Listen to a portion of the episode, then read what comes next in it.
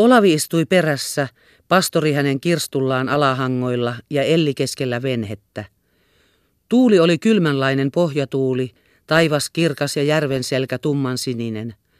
Saarien rantakoivut notkistuivat ohikulkiessa, puistelivat tuimasti latvojaan, ja kaikki tämä muistutti Elliä niin elävästi siitä illasta monta vuotta sitten, jolloin Olavi oli mennyt, ja hän painut koivulehtoon itkemään, kun pohjatuuli puhalteli. Sekö sitten nytkin jäisi viimeiseksi muistoksi hänestä, ja uudelleen tulisi alkamaan sama elämä, joka silloin oli alkanut. Eikä saanut edes uhkaa mielessään syntymään, eikä heräämään etäisintäkään toivoa. Jos saisi edes kuolla pois. Jos venhe kaatuisi tähän selälle ja he kaikki hukkuisivat, tai hän vain hukkuisi ja muut pelastuisivat.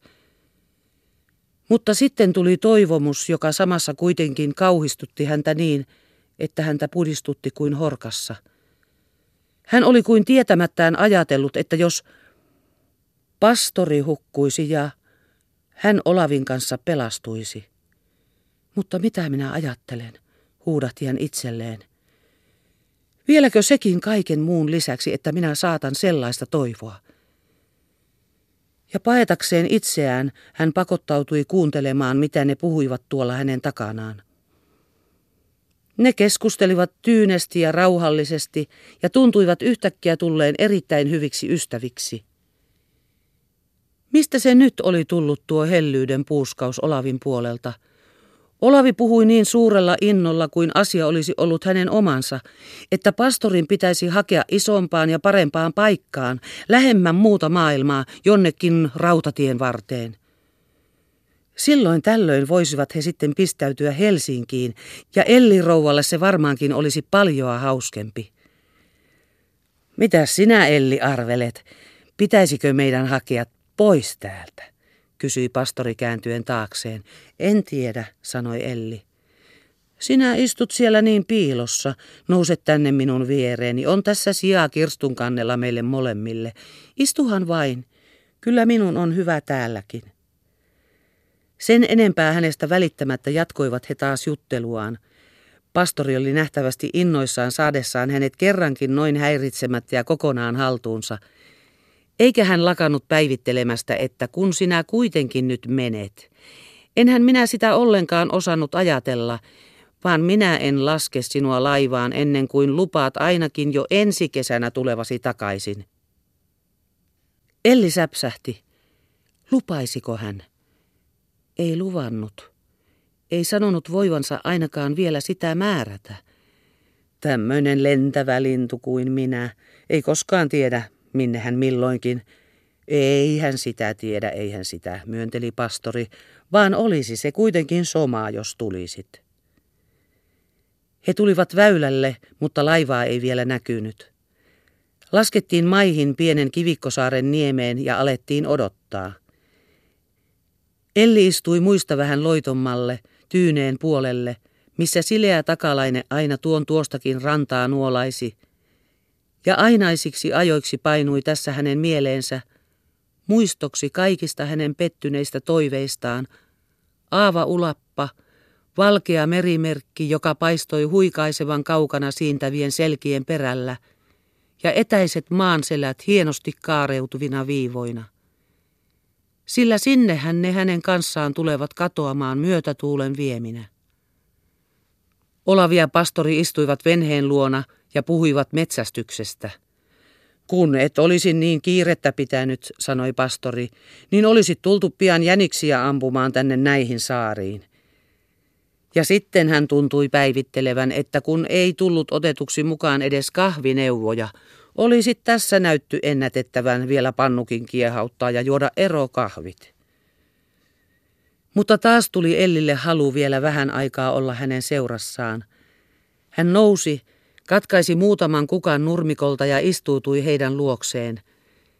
Ja nyt näytti Olavikin ystävällisemmältä, kääntyi hänen puoleensa ja katseli häntä, niin kuin näytti, lempeästi ja surullisesti, niin kuin olisi katunut, tahtonut lohduttaa, sanoa jotain, joka oli hänen sydämellään. Saanko tuon kukaan, kysyi hän ja ojensi kätensä. Mitäpä te sillä?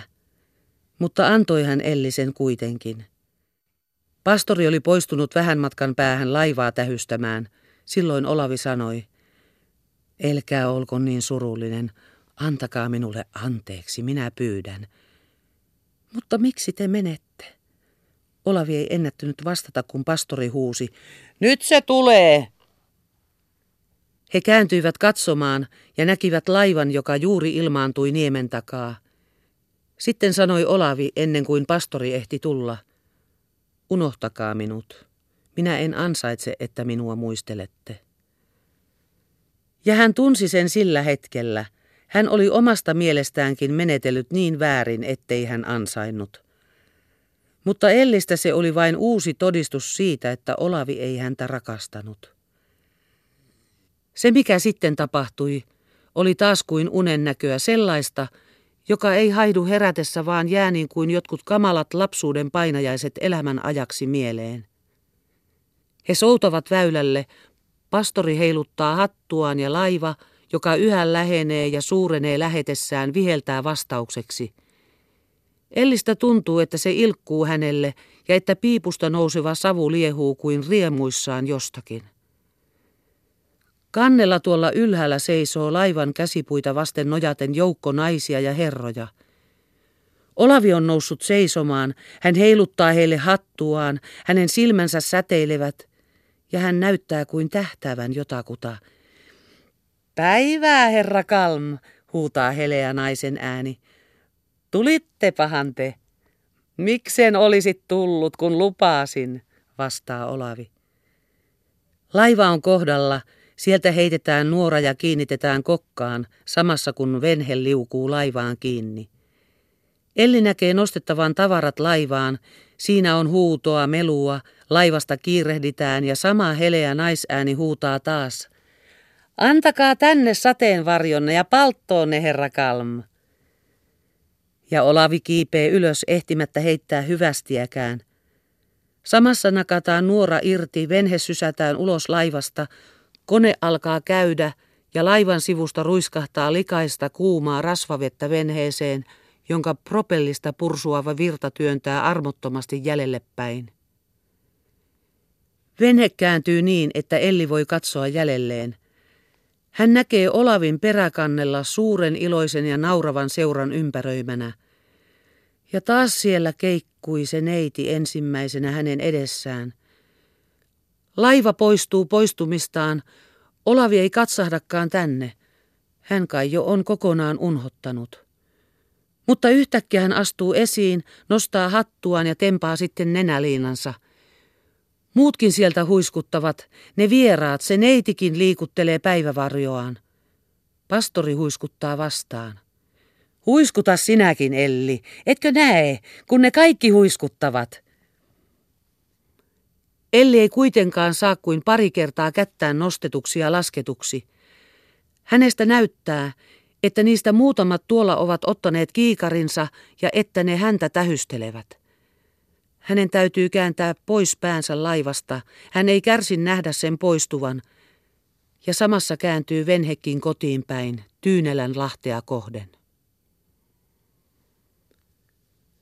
Kun he olivat vähän matkaa soutaneet ääneti, sanoi pastori yhtäkkiä.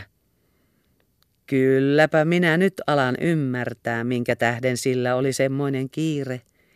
Näitkö sinä sen neitosen, joka otti vastaan Olavin tavarat? En. Etkö nähnyt? Se, jolla oli se pieni punainen hattu. Sepä oli vasta vähän nätti tyttö. Kylläpä vain se taisi olla syynä koko lähtöön. Katsopas poikaa, kun ei siitä virkkanut mitään. Mutta yksi se jäi kuin reen sisälle ruikuttamaan. Eivät vähän onnistuneet sen pappilan liinan puuhat vielä tänäkään kesänä, vaikka koitin minä olla puhemiehenä. Puheskeli pastori melojassaan venheen perässä. Vaikka etti se pastori olla rovastin röökinän puhemiehenä, naurahti renki kokkatuhdolta. Koetinpa koetin, mutta eihän se silloin auta, kun on toinen jo kierroksessa. Ellin täytyi äänetönnä, jäykistyneenä kuunnella heidän puhettaan ja ponnistaa kaikki voimansa estääkseen itseään itkuun purskahtamasta. Illalla tapasi Elli itsensä nuottakodan luota pitkältään, otsavasten kylmää kalliota. Hän oli vielä kerran tehnyt tilin elämästään ja katsellut vielä viimeisen kerran ulos maailmaansa, joka oli menetetty, suljettu ja kaikki toiveet haihtuneet. Ietit tulevat laivat kulkemaan tästä ohi, aina laineet loiskimaan hänelle kolkkoa toivottomuutta ja elämän onttoutta. Ja ajatellessaan sitä ja nähdessään auringon kimalluksen veden pinnalla, purskahti hän viimeinkin kyyneliin ja itki niin, että kivi kostui. Hän aikoi riuhtaista itsensä irti, tunsi ylpeytensä kuiskuttavan korvaansa, että hänen täytyisi nousta ja kukistaa tunteensa, mutta hän ei tahtonut sitä kuunnella.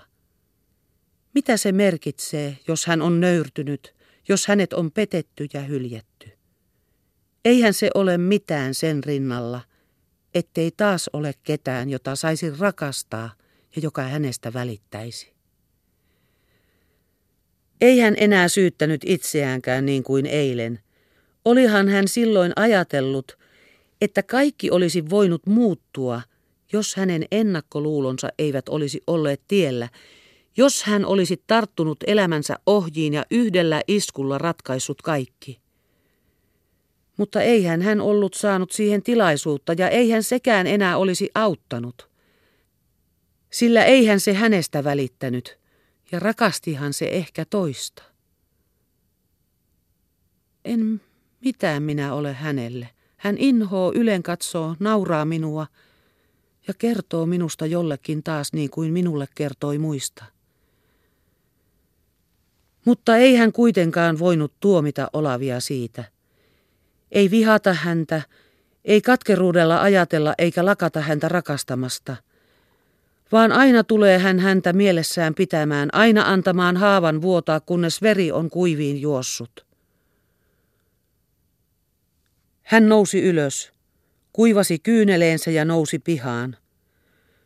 Ruis alkoi jo kellastua ja oli mennyt lakoon paikoitellen.